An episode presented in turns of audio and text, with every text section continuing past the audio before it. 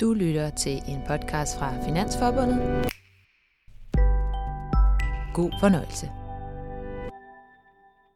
En undersøgelse viser, at 25 procent af Finansforbundets medlemmer arbejder selvledende og har et job med høj grad af indflydelse, ansvar og ret til at træffe væsentlige beslutninger. Men hvad er selvledelse? Hvilke fordele og muligheder er der ved at være selvledende? Er der nogle faldgrupper? Og hvad skal cheferne lave, når medarbejderne leder sig selv?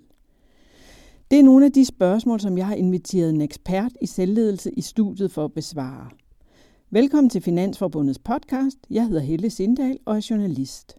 Og velkommen til dig, Anders Rostrup Christensen, ekstern lektor på CBS, foredragsholder og forfatter til flere bøger om selvledelse. Du har i en årrække beskæftiget dig med selvledelse i blandt andet finanssektoren. Og lad os lige få på plads. Hvad er selvledelse overhovedet? Altså jo, man kunne jo tænke, at selvledelse i udgangspunktet handler om, at man bare skal lede sig selv. Men jeg vil sige, at det centrale i selvledelse er faktisk, at man leder sit arbejde selv. Og det er en meget stor forskel. Der er jo næsten ikke nogen af os i dag, der har den her type af job, hvor vi ikke skal selv planlægge vores arbejde, selv skal tænke over, hvordan prioriterer vi, skal opgaven være så stor eller lidt mindre, hvordan gør vi alting. Der ligger et meget, meget stort øh, ansvar på medarbejderne i dag, og har en stor grad af indflydelse på arbejdet for langt hovedparten af medarbejderne i Danmark, og det gælder også i finanssektoren. Hvad springer især i øjnene, når du ser på selvledelse i dag? Altså noget af det, jeg ser i forhold til finanssektoren, så er det jo, at, at på den ene side, så bliver der jo et, et, et, nogen, der har et meget øh, smalt råderum, og det bliver egentlig smallere og smallere, altså hvor skønnet tidligere har ligget hos den enkelte ansatte i en bank for eksempel, der skulle vurdere, jamen skal den her person have et lån eller ej. Øh, der har der været en vis råderum til, at man kunne lave en kreditvurdering øh, tidligere. Øh, I dag der taster man en hel masse tal ind i en computer, og så øh, får man et svar på, kan personen låne og til hvilken rente. Omvendt er der så også en række øh, jobtyper og også opgaver, hvor rådrum er blevet langt større i dag, altså hvor man så i høj grad selv skal være i stand til at kunne vurdere, hvordan løser jeg den her opgave. Det kan jo være for eksempel, hvis man øh, skal ud og have et øh, kundemøde, jamen hvad er det her kundemøde, hvordan skal vi holde det her kundemøde. Hele den der opgave, øh, det giver et meget, meget stort rådrum at skulle vurdere, hvordan gør jeg de her ting. Umiddelbart øh, lyder selvledelse som lidt af en solopræstation. Er det det? Altså, det kunne man godt tro. Altså det der med, at man skal lede sig selv, og vi planlægger bare vores egne opgaver selv. Det jeg egentlig ser, det er, at selvledelse i høj grad tager udgangspunkt i fællesskabet. Og det vil sige, at det hele tiden handler om, hvad er det for en fælles opgave, vi har, og hvordan er det, jeg kan bidrage ind i den. Eller hvad er det for en forståelse af vores kunder, hvad giver værdi til vores kunder, og det har vi en fælles opfattelse af. Og så handler det om, hvordan kan jeg så igennem min individuelle præstation og arbejde bidrage til det her fællesskab. Så det tager udgangspunkt i individet, men hele tiden for at bidrage til fællesskabet. Og det er det, der hele tiden er det centrale i det her selvledelse. Og lederens rolle? Jamen lederen har jo en stor rolle i det her, fordi man kan jo tænke, at når folk leder sig selv, så er der ikke brug for ledelse. Men det er der i høj grad. Altså der er både brug for ledelse i forhold til den enkelte medarbejder, i forhold til at finde ud af, jamen hvordan afgrænser jeg mine opgaver. Så det er den ene del, som, øh, som kræver rigtig meget ledelse. Hjælp med at have de rigtige prioriteringer hjælp med at have de rigtige forståelser af, hvad arbejdsopgaven er, hjælp med at have den rigtige forståelse af, hvad er ens rolle i forhold til både øh, virksomheden, øh, kunderne, men også øh, i forhold til kollegaerne, hvordan spiller man godt ind i det team, man er en del af. Samtidig er der jo så også hele det kollektive. Altså, så jeg plejer at sige til ledere, at de skal lede i det små, altså det jeg lige har talt om her, så lede i det store. Altså det der med at tage hånd om kollektivet og forstå, hvad er det egentlig for et fællesskab, vi har her, og hvad er forståelsen af fællesskabet, og er det den rigtige forståelse af fællesskabet, vi har her. Så noget af det, jeg synes, der er centralt, hvis selvled skal fungere godt, så er det, at man hele tiden har en diskussion af, hvad er det egentlig for et fællesskab, vi har, og hvad er det rigtige fællesskab. Og det er de steder, hvor, hvor man gør det, at jeg ser, at øh, selvledelsen lever bedst, og der er bedst trivsel.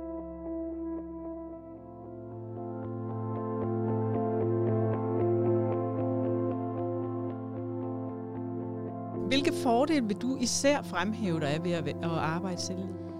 Jamen, altså den største fordel, det er jo, at man har frihed.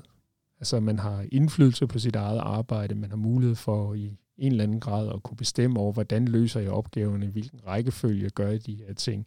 Øh, og det er noget af det, der er, er, er, er dejligt ved, ved, ved selvledelse.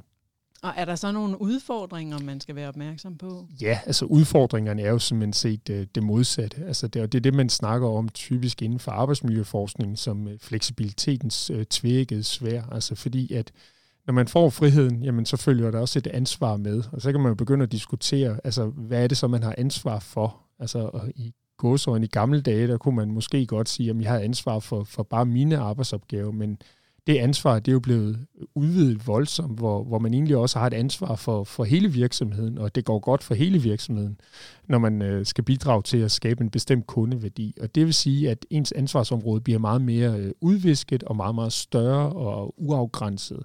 Og det kan nogle gange være en belastning, øh, og det kan jo føre til problematikker omkring grænseløshed, altså netop, hvornår skal jeg holde op med at arbejde, øh, skal jeg arbejde i min ferie, øh, gør jeg det godt nok? Alle de der typer af spørgsmål, som ligger i det grænseløse arbejdsliv, begynder selvledende medarbejdere jo at opleve. Hvad skal man gøre ved det? Jamen altså, først og fremmest så synes jeg, at noget af det, der er centralt, det er at holde op med at fokusere så meget på input-siden. Altså, hvor mange timer arbejder vi, og hvordan er det, vi gør det i udgangspunktet, men at begynde at snakke for, øh, for output-siden og sige, hvad er effekten af det, vi gør? Hvorfor gør vi de her ting? Øh, og det tror jeg, det er det centrale at, at starte der. Altså, og det er jo det, der ligger meget i øh, performance management, når vi snakker om det, altså præstationsmåling og sådan nogle ting. Men altså det der med at have mere fokus på, på, på output-siden og sige, hvad er faktisk uh, de værdier, og vi skal skabe for vores kunder osv., og, og snakke om det, fordi så skaber vi også et frirum til, at man kan gøre det på forskellige måder. Det jeg desværre ser mange steder, det er, at man, man både leder og styrer og måler på både output-siden og på input-siden. Altså det vil sige, at der er en benhård styring på antallet af kundemøder, øh, også på, hvordan skal de gøres, øh, osv. osv.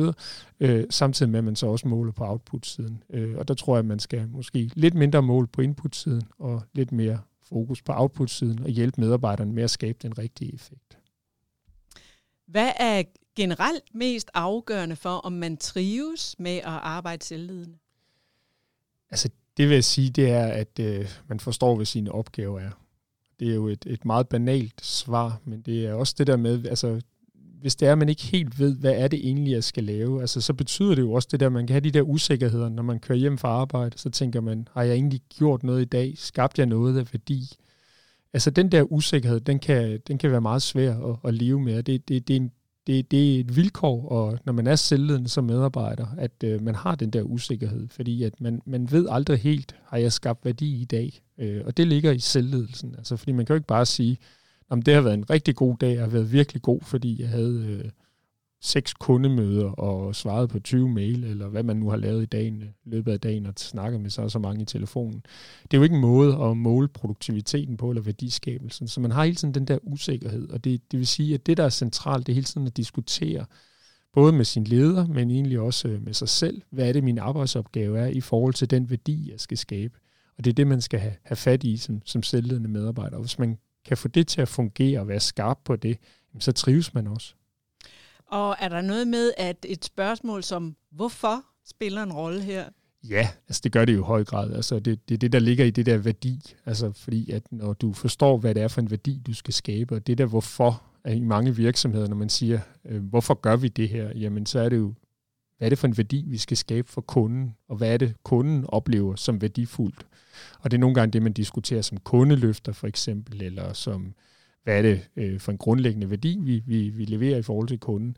Og det vil sige, det, det der hvorfor er meget, meget centralt, fordi at det er det hvorfor, der ligesom øh, afspejler sig i forhold til, hvordan er det faktisk, vi i den bedste af alle verdener burde forstå vores opgaver og prioritere vores opgaver, og hvordan vi løser dem. Så, så den måde, jeg egentlig arbejder med de ting på sådan en modelform, det er hele tiden at sige, jamen vi har et hvorfor, men så er det hele tiden, at det der hvorfor skal vi jo omsætte i forhold til, hvad er det så, min rolle er, hvad er det mine prioriteringer er, hvad er det min opgaveforståelse er, hvad er det jeg synes er et mål, hvad er et resultat, og så endelig også et øh, hvordan-niveau, altså hvordan er det så, jeg arbejder for at opnå de her mål, øh, udfylde den her rolle osv.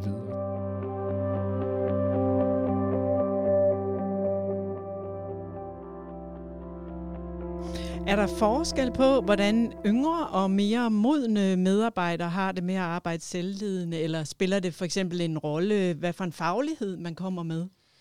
Ja, altså, det, altså hvis man skal sige det sådan meget generelt, så, så, så ser jeg nogle forskelle mellem yngre og ældre medarbejdere.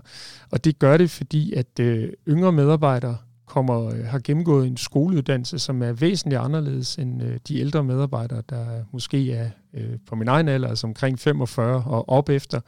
Øh, fordi at i dag, så, øh, når børn går i skole, så er det jo, at man tager udgangspunkt i dem selv. Altså, og det er ikke udgangspunktet i fagligheden, som det var i den 80'er skole, jeg selv gik i folkeskolen, men det er udgangspunktet i, hvad er det, de her fag kan bruges til i dit eget personlige projekt.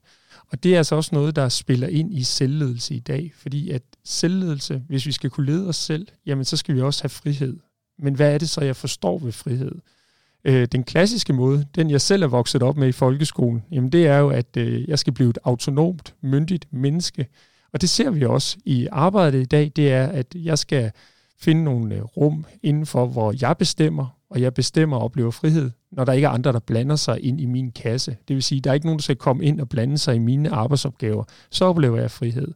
Jeg vil gerne have ledelse, men det er ledelse på rammer. Det er nogen, der skal snakke med mig om, hvor mange opgaver skal jeg have, hvilken kvalitet skal opgaven løses til, hvad er det, der er vigtigt for kunden overordnet set. Men når de rammer er på plads, så går jeg selv i gang med at lave det. Der er ikke nogen, der skal ind og blande sig direkte i, hvordan jeg gør det.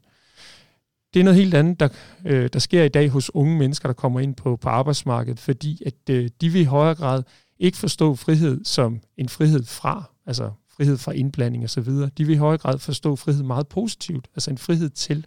Og det vil sige, at de oplever frihed, når de har mange handlemuligheder. Og det vil sige, at de har meget svært ved at lukke døre. Nogle gange kan de også have åbnet så mange døre, at de er ved at blive overvældet af det, øh, og have gang i alt for mange ting. Men de vil gerne lede sig selv, ikke som at være have autonomi, men de vil gerne have potentiale. Og det vil sige, hvad er mit potentiale? Hvordan kan jeg bruges bedst muligt? Så de elsker, når en leder kommer ind og siger til dem, øh, kunne du ikke tænke dig at være med på det her projekt? Jeg tror godt, du kan, du kan klare det øh, så er de helt op at køre. Men hvis de skal lave den samme opgave igen og igen, så begynder de at sige, ja, og hvad så? Altså, den her opgave har jeg lavet, det er ikke noget nyt for mig, det er ikke noget, der giver mig nogle nye muligheder, så derfor så har jeg ikke så meget lyst til at lave den. Og det vil sige, at, at det, det kræver øh, ledelsesmæssigt, er noget helt andet. Altså, man har nogle ældre medarbejdere, som er meget selvkørende, nogle gange også for selvkørende, vil nogle ledere mene, øh, som bare har brug for en overordnet styring på nogle rammer, modsat nogle yngre medarbejdere, som har mulighed, eller vil, gerne vil have hele tiden sparring på, hvor at du ser mine muligheder er, hvor kan jeg bruges henne, men som også opsøger øh, øh, ledelse, feedback i en helt ekstrem grad. Når mennesker, som arbejder selvledende, fortæller om de fordele og ulemper, de oplever ved at gøre det, så kommer de stort set altid ind på work-life balance. Mange er glade for selv at kunne prioritere deres tid, men det kan også være svært at sætte grænser for arbejdet. Hvordan holder man balancen? Altså jeg tror, det vigtigste det er at tage udgangspunkt i, hvad er det egentlig, jeg forstår ved en balance. Altså hvad er det, jeg ser som den her grænsebalance mellem arbejdslivet og familielivet. Og der kan man egentlig grundlæggende set forstå den på to forskellige måder. Altså vi kan forstå det som sådan en, en grænse, vi skal sætte, og det vil sige, at man skal prøve at adskille sig typisk fra sit arbejdsliv. Altså når jeg holder fri, så holder jeg fri, og når jeg er på arbejde, så arbejder jeg. Øh, inden for work-life balance forskning, som man kalder det en segmenteringsstrategi, altså man adskiller tingene. Øh, det er der nogle mennesker, der synes, det er en rigtig god strategi, og det fungerer rigtig godt for dem. Det vil sige, at man øh, prøver at have nogle rum derhjemme, hvor man ikke arbejder, hvor telefonen ikke kommer frem, computeren er der ikke. Øh, når man sidder foran øh, øh, tv'en derhjemme sammen med familien, jamen så er man ikke samtidig på telefonen. Men omvendt er der også mange, der godt kan lide øh, den anden strategi, som er den anden grundlæggende strategi, som er en integrationsstrategi. Og det vil sige, at man prøver hele tiden at integrere begge dele, fordi hvis man kan integrere begge dele, jamen så kan man nå endnu mere. Og det vil sige, jo mere tingene flyder sammen, jo bedre bliver det så. Så det er, øh, og det er nogen, der ligesom, øh, jamen, min telefon er altid åben, når jeg holder møde, fordi så kan børnene altid lige ringe og spørge om et eller andet omvendt. Når man så sidder hjemme, jamen så kan man også nærmest midt i aftensmaden øh, lige pludselig lige sige, jamen det er en meget vigtig mail, det må jeg lige få svaret på, eller hvad det nu kan være. Altså, og det, det er det, jeg tror, man skal være meget bevidst om, både som person, hvad er det for en strategi, jeg grundlæggende set arbejder ud fra? Typisk vil man have elementer for begge dele, men hvad er den grundlæggende strategi, jeg trives bedst med? Men også dem omkring mig, især ens øh, partner måske, hvis man har sådan en, og snakke med den person om, hvad trives du bedst med? Fordi at øh, hvis det er, at man selv godt kan lide at adskille tingene, og man er kæreste med en, der elsker at integrere tingene, så fører det altid til konflikter. Og det vil sige, noget af det, der er min anbefaling i forhold til det, det er at blive bevidst om både sin egen strategi, men også hvad er det for en strategi, vi har i vores familie, Hvad er det for en strategi, vi synes, der er god for børnene? Øh, og det vil være meget forskelligt, fordi det afhænger i høj grad af, hvad, hvilke type arbejde vi har, hvem vi er som mennesker osv. Så altså, mit bedste råd til selvledende medarbejdere, det er, at de øh, bliver bevidste om, hvad det, de leder sig selv i forhold til. Altså, hvorfor er det egentlig, de går på arbejde? Hænger det her hvorfor sammen med det, som øh, virksomheden siger, at der er formålet med arbejdet? Hvordan kan de få det til at hænge sammen? Hvordan oplever de, at kollegaerne deres hvorfor, deres formål, men også at de øh, tør tage ansvar for at lede dem selv, også efterspørge ledelse, øh, når de har brug for det, øh, og ikke bare tænker, jamen jeg sidder alene med de her ting, men hele tiden tænker, jamen selvledelse er en kollektiv størrelse, og det er ikke noget, jeg selv skal sidde med. Fordi jeg synes, det er det, der kan være faren ved øh, selvledelse, det er, når det bliver alt for individualiseret, at vi bare selv sidder og tænker, jamen så må jeg klare den, og så må jeg lige hænge i øh, og komme på den anden side af sommerferien, så bliver det meget bedre. Øh, det vi ved, det er, at det bliver jo sjældent bedre på den anden side, så er der bare nogle nye arbejdsopgaver. Og så bliver det jo bare, at man øh, løber igennem livet i 100 sprint, i stedet for, at man egentlig øh, får tid til at, at tænke sig om at trives. Så det der med at, at hele tiden efterspørge ledelse og tænke på, hvad er det egentlig, jeg er sat i verden for her som, som medarbejder.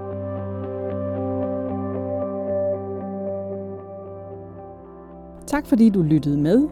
Det var Anders Rostrup Christensen, ekstern lektor på CBS, foredragsholder og forfatter til flere bøger om selvledelse, som forhåbentlig gjorde dig klogere.